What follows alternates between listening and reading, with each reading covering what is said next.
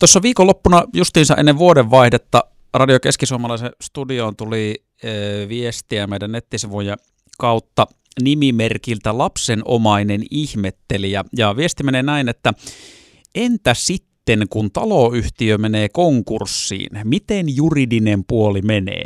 Olisi hyvä aihe selvittää esim. aamukahvit ohjelmassa. No siksi me tehdään juuri näin, eli selvitetään tätä asiaa nyt tässä aamukahvit ohjelmassa. Linjoilla asianajaja varotuomari Tero Artimo.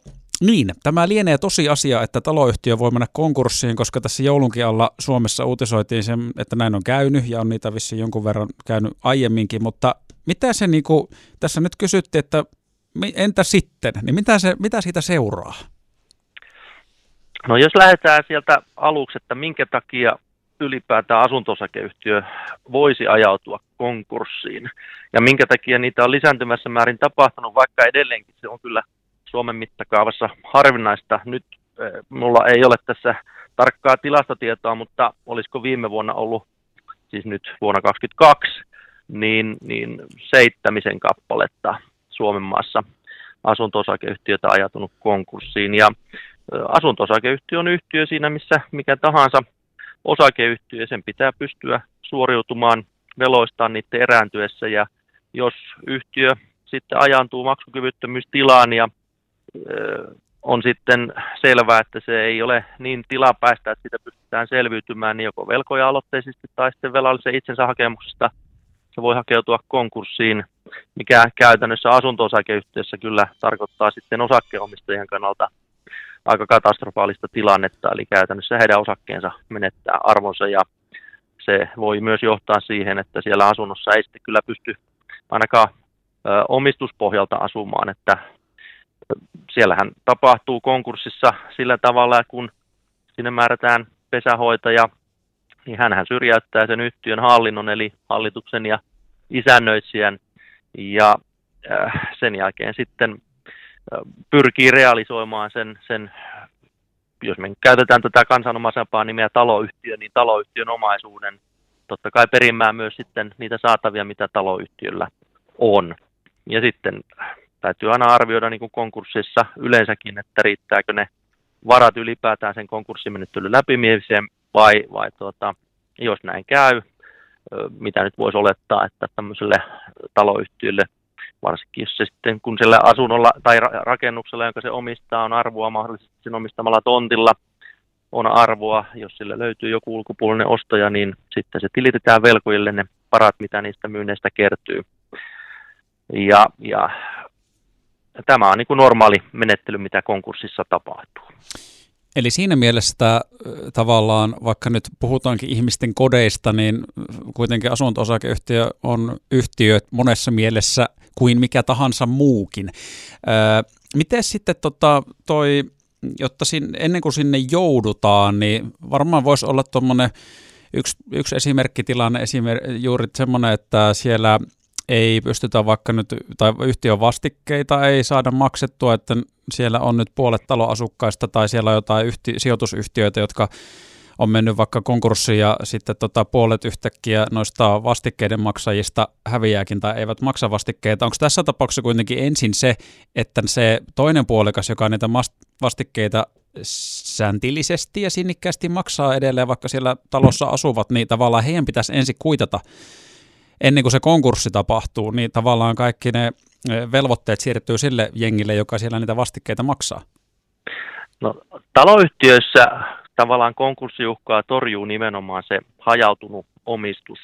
Eli kun se rahoituspohja on, on tuota, tyypillisesti useiden eri tahojen, on ne sitten niin kuin fyysisiä henkilöitä tai oikeushenkilöitä, niin, niin omistuksessa, niin siellähän on sitä, sitä pohjaa, joka pystyy korvaamaan sitten sitä äm, ikään kuin puuttumaan jäävää osaa siitä rahapotista, mikä sen yhtiön pyörittämiseen tarvitaan.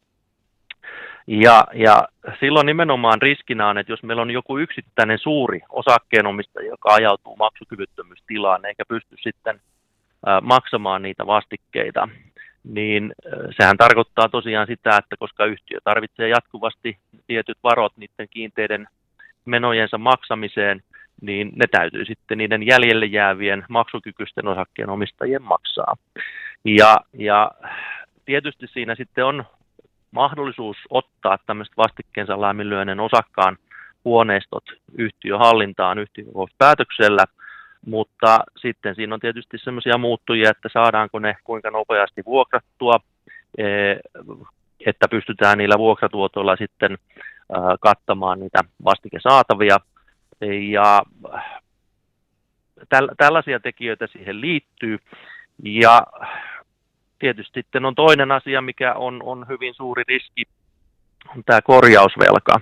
Jos sieltä äh, nyt sitten ei ole riittävän hyvin sitä taloyhtiön äh, korjaussuunnittelua äh, ikään kuin otettu huomioon ennakoivasti ja sitä on päässyt paljon kertymään, niin, niin se voi yksinkertaisesti olla, että vaikka se omistus on hajautunut, niin se, se muodostuu osaka per osakkaalle niin suureksi, se, se tuota, potti, että siellä useampi osakas ei sitten pysty siitä suoriutumaan. Ja tästä aiheutuu sitten se, että välttämättä ne loputkaan osakkaat ei pysty sitten ottaa kaikkea vastattavakseen. Tai siitä asumista tulee kohtuuttoman kallista. Mm, Onko tässä sitten suurempi riski konkurssilla, jos on joku vanha talo, missä remontteja on vaan systemaattisesti siirretty eteenpäin, että niitä ei ole tehty, että aina on vaan niin ihan pienin mahdollisimman semmoinen vähäinen välttämättömyys, millä on ikään kuin homma toiminut jollakin tavalla, mutta nyt kuitenkin talolla vaikka 50-60 vuotta ikää, niin onko tämmöinen sitten kuinka katastrofaalinen esimerkkitapaus? Kyllähän se kovasti riskiä lisää.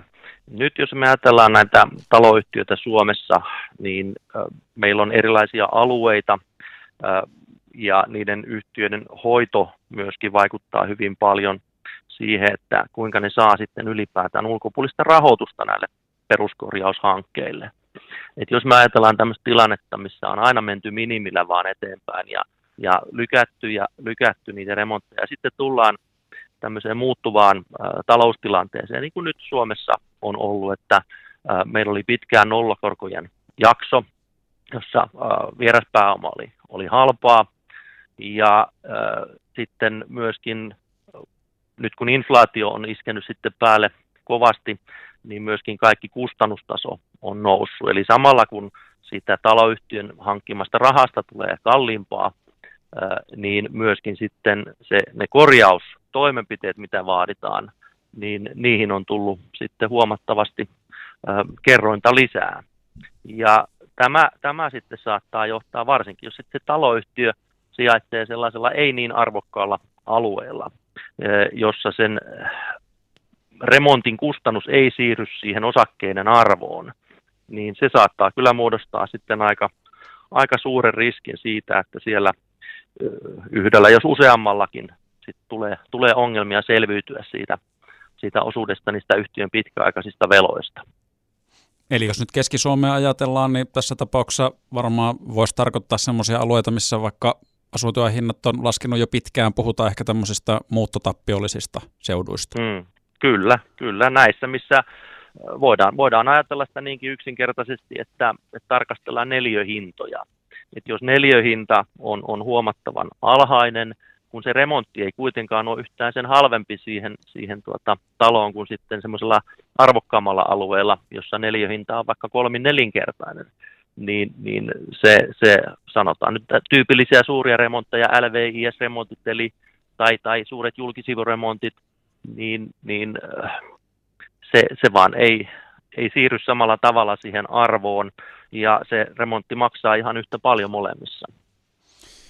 Ihan loppuun vielä sitten Tero Artimo, tämä on toki tietyllä tavalla spekulatiivista tilannetta, paitsi ei siinä mielessä, että kuten sanoit itsekin, niin näitä tapauksia Suomessakin on, on tänäkin vuonna jonkin verran ollut, että taloyhtiöitä on konkurssiin mennyt, mutta ihan käytännössä, jos siellä nyt yksi osakas sitten asuu itse omistamassaan asunnossa, taloyhtiö menee konkurssiin, niin käytännössä häneltä viedään se omistus tai se osakkeen, osakkeiden arvo on mitätön, sitten siinä menee se myöskin tämä rahallinen arvo. Mm, hän, jos hän haluaa sinne jäädä asuun, niin sitten hänen pitäisi käytännössä niin kuin asua vuokralla siellä sit sillä, jos nyt vaikka pankki on se, joka on ottanut talon haltuun, koska yhtiö ei pystynyt niitä maksamaan pankille niitä saataviaan, koska siellä on ollut puolet osakkaista semmoisia, ketkä on syystä tai toisesta pelistä tippunut pois. Niin joko sieltä pitää muuttaa ja sun, sun leikki on loppunut siihen, että kaikki fyrkat on mennyt, mitä sä oot siihen asuntoon sijoittanut, tai sitten jos haluat sinne jäädä ylipäätään asuun, niin sitten sä jäät sinne vuokralle. Näinkö se siis menee? No käytännössä myös mä ajatellaan, että se on se konkurssipesä hallinnoi niin kauan, kunnes sitten selviää, että kenelle se taloyhtiön omaisuus myydään. Niin, niin äh, siinä on se kysymys, että löytyykö sille niin kuin yksi ulkopuolinen ostaja tälle äh, konkurssipesäänsä. Tietysti sen kannalta on optimaalista, jos sille löytyy suoraan yksi ostaja, joka ostaa käytännössä sen koko, koko tuota kiinteistön Joku, siis näitähän on tietysti omistuspohjalla tai vuokratontilla, sille ei sinänsä merkitys, se vuokrasopimus siihen lakkaa, mutta, mutta se konkurssipesä sitten äh, voi sen ainakin niin kauan solmia vuokrasopimuksia niiden as, nykyisten asukkaiden, eli omistaja-asukkaiden kanssa, että he voi pitää sitä huoneistoa edelleen hallinnassa, mutta se mitä sille lopullisesti käy, niin se, se tietysti riippuu siitä, että kenelle se, se taloyhtiö päätyy, tai siis puhutaan nyt yhtiöstä, todennäköisesti siihen voisi tulla joku uusi perustettava taloyhtiö, josta sitten olisi mahdollista ostaa se sama huoneisto uudestaan.